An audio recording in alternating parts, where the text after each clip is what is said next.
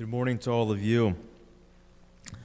I think in, in many ways we can relate very well to the gospel today as we're in tax season and no one like, likes taxes.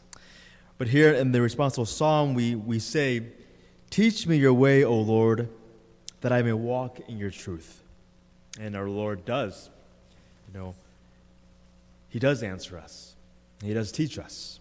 This, this teaching moment comes in the response of today's gospel, in which Jesus says, Follow me.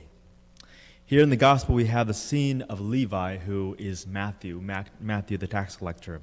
And Matthew was a Jew, but he was also a tax collector, which meant that he was hated by his, his people. He was hated by his, probably his family, his friends, and all those who knew him. Why? Because the Romans, as a tax collector would be, would be ones who would tax and who would extort and who would steal.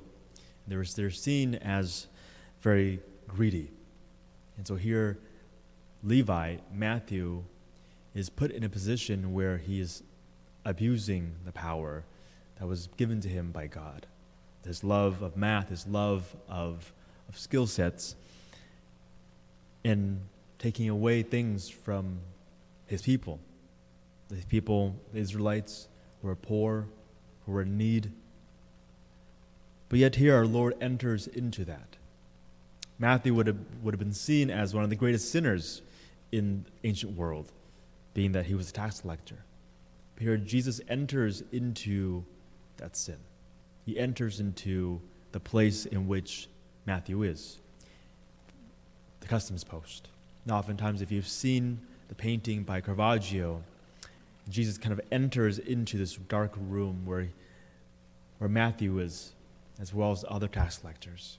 And Jesus points at Matthew, and that in that moment we, we see and we understand it to be Jesus telling Peter or telling Matthew, Follow me. And so Matthew does. We hear him that he gets up and he follows Jesus. As we enter into the season of Lent, Jesus is calling us today, but he calls us every single day to follow him. That he enters into whatever sin we've committed, whatever difficulties we've experienced, he enters into it wanting and desiring to heal it, wanting us to respond. And this following of him is what is, what is called a conversion, or a turning point. In, on, on Ash Wednesday, the typical phrase is, Remember you were dust, and to dust you shall return. But there's also another option that is used, is repent and believe in the gospel. Right? And this repentance, this, this, this conversion means a turning, right? A turning of 360, a changing of perspective, of changing of life. So Jesus calls us today to turn to Him, not just partially, but fully. That full turning to Him allows us to be able to take upon ourselves the attributes of God to love, be merciful, to be patient, to be considerate of others. But then when we, when we follow those, we follow truth. It was Jesus.